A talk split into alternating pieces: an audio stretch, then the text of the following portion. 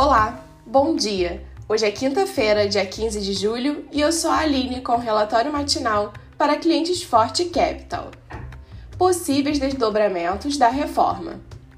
As bolsas europeias operam majoritariamente em baixa e os índices futuros de Nova York em alta, após o livro bege afirmar que a economia dos Estados Unidos cresceu de forma moderada a robusta entre o fim de maio e o começo de julho. De acordo com o documento, vários distritos reportaram efeitos positivos com os setores de transporte, viagens, turismo, indústria e serviços não financeiros, registrando avanços acima da média. Por outro lado, a pandemia de Covid-19 impactou as cadeias de produção, causando escassez de materiais e trabalhadores.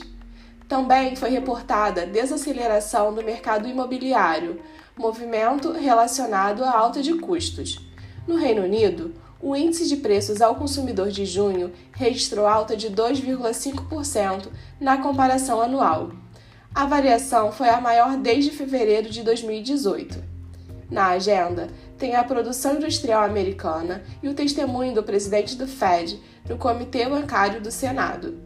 O SP 500 sobe 0,15% e o Eurostox tem queda de 0,86%. Já as bolsas asiáticas fecharam majoritariamente em alta nesta quinta-feira, após a divulgação do PIB chinês no segundo trimestre, que expandiu 7,9% em comparação ao mesmo período do ano passado. Em contraponto, os contratos futuros do petróleo caem, apesar de DOE ter informado que os estoques de petróleo nos Estados Unidos tiveram queda de 7,9 milhões de barris para 437,6 milhões de barris na semana encerrada no dia 9. O mercado doméstico deve acompanhar o internacional.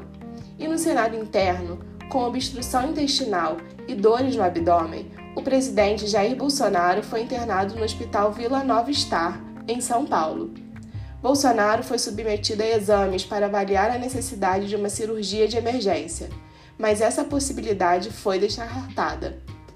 A equipe médica disse que o presidente permanecerá apenas em um intenso tratamento clínico conservador. No âmbito político, a desoneração do imposto de renda das empresas, prevista no parecer do relator do projeto da reforma tributária, Celso Sabino, pode acabar levando ao aumento da contribuição sobre bens e serviços. Além disso, a queda da arrecadação prevista para estados e municípios, com as novas mudanças propostas, é estimada entre 23 bilhões e 27 bilhões de reais.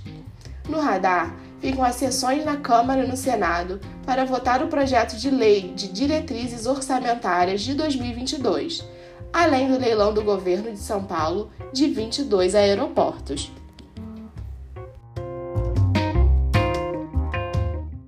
E agora, depois de ficarmos informados com o nosso relatório matinal, chegou o momento do nosso bate-papo com o fundador e planejador financeiro da Forte Capital, Paulo Monfort. Olá, Paulo, bom dia! Explica pra gente quais são os pilares do planejamento financeiro, Paulo. Bom dia, Aline, bom dia, ouvintes do nosso Fortcast. Eu acredito que o planejamento financeiro é a ferramenta mais poderosa para a construção de independência financeira. E ele é o segredo do sucesso de muitos investidores, de muitas pessoas que construíram um patrimônio relevante e um legado. Mas o que é o planejamento financeiro? Ele é o processo de atingir as metas financeiras da vida por meio do gerenciamento adequado dos recursos financeiros. Então, através do processo de planejamento financeiro, nós temos a visão completa e abrangente das nossas finanças e determinamos onde estamos agora e onde a gente quer chegar no futuro. Mas é, esse processo de planejamento financeiro ele vai depender principalmente de três grandes pilares para que você tenha um sucesso. São eles o planejamento. O planejamento é uma das primeiras etapas do planejamento financeiro e é nela onde a gente transforma os nossos objetivos de vida em metas claras e realizáveis. E para fazer isso bem feito, tem um segredo. A gente chama isso de planejamento objetivos SMART. SMART é uma sigla em inglês é, que tem um trocadilho aí com inteligência, né, com a palavra smart, mas é uma sigla em inglês para específico, mensurável, atingível, relevante e temporal. O que isso quer dizer? Quer dizer que para que eu tenha objetivos de sucesso que se realizem, eu preciso ter objetivos específicos, que eu saiba exatamente o que são, mensuráveis, que eu consiga medir o meu progresso, atingíveis, tem que ser possível para mim. Não pode ser uma coisa inalcançável. Relevante, eu tenho que acreditar naquilo, aquilo tem que ser relevante para o meu propósito, para a minha vida. E temporal, tem que ter um prazo, porque se não tiver um prazo, os dias vão passando e a gente não bota em prática. O segundo pilar, além do planejamento, é a disciplina. Não adianta a gente ter um plano, melhor que seja, se a gente não colocar em prática. É, eu já ouvi muitas vezes as pessoas dizerem: Ah, eu tive uma ideia fantástica depois de que alguma coisa foi inventada, né? E a pessoa atribuía a ela: Ah, eu já tive essa ideia no passado. Mas o que faz a diferença, toda a diferença é a execução, não a ideia. Então você precisa planejar e executar isso dia a dia, é, observando ali o seu, as suas finanças, seus hábitos, controlando a ansiedade, os vieses comportamentais. Então é um processo diário. E o terceiro pilar, um dos mais importantes, é a capacidade de planejar objetivos no longo prazo, ou seja, visão de longo prazo. Quando a gente fala de longo prazo, é difícil esse conceito no Brasil, mas geralmente eu estou falando de 10 anos ou mais, e eu considero a visão de longo prazo um superpoder, porque não é natural para nós, seres humanos, planejar assim tão longo prazo. Né? Nossos ancestrais viviam um dia após o outro. Então a gente tem essa memória na nossa mente. Então, para ter sucesso na realização dos nossos objetivos, é necessário desenvolver o foco no longo prazo e planejar objetivos que vão demandar mais tempo e disciplina. E eu digo isso também pelo fator dos juros compostos. Né? Quem não conhece, os juros compostos eles são empregados nos nossos investimentos e eles fazem com que os nossos investimentos é, rendam juros sobre juros. Então, o efeito multiplicador do, dos juros compostos nos ajuda a construir de maneira mais fácil objetivos desafiadores. Então, esses são os três grandes pilares do, do, de construir objetivos e ter sucesso nos objetivos, que são planejamento, disciplina e visão do longo prazo.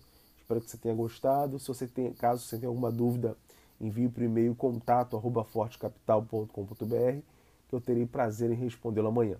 É isso. Um forte abraço a todos. Hoje, pudemos entender como os pilares do planejamento financeiro podem fazer a diferença na vida de todas as pessoas quando aplicado da forma correta.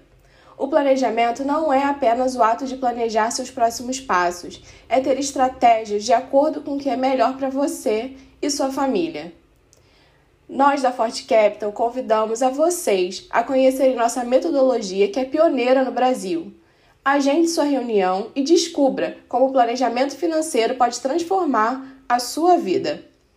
Pessoal, ficamos por aqui hoje. Desejamos um bom dia a todos e todas, um forte abraço e até amanhã. Bom dia, Aline. Bom dia, ouvinte da Forte Capital. É, se precisa ter muito dinheiro para começar a investir ou não, essa é uma dúvida comum. Principalmente quando eu fundei a Forte, foi a dúvida que eu mais recebi de amigos, familiares. E a resposta é não. Não precisa de muito dinheiro para começar, porém você precisa começar se você quiser construir algum patrimônio no futuro. E por que, que eu digo que não precisa de muito dinheiro?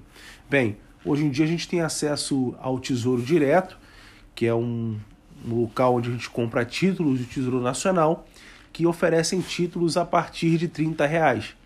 Também é possível comprar os ETFs. A gente já falou dos ETFs em outros episódios e eles são uma invenção do mercado financeiro, inventados por John Bogle, né, é, da Vanguard, é, que é um tipo de fundo que segue um índice e é negociado em bolsa. Então hoje é possível comprar cotas nos ETFs. A partir de 100 reais você consegue comprar um ETF e esse ETF vai te dar a possibilidade de ter centenas de ações, dezenas de ações de uma única vez. Então, resumindo aqui, é, não é necessário ter muito dinheiro para investir, o que é preciso é disciplina e vontade de construir patrimônio e de construir um futuro melhor. É isso, Aline. Obrigado. Você tem sua dúvida é, quer que eu responda no próximo episódio? Envio para o e-mail paulo.fortecapital.com.br que eu te responderei. Um forte abraço a todos, bom dia.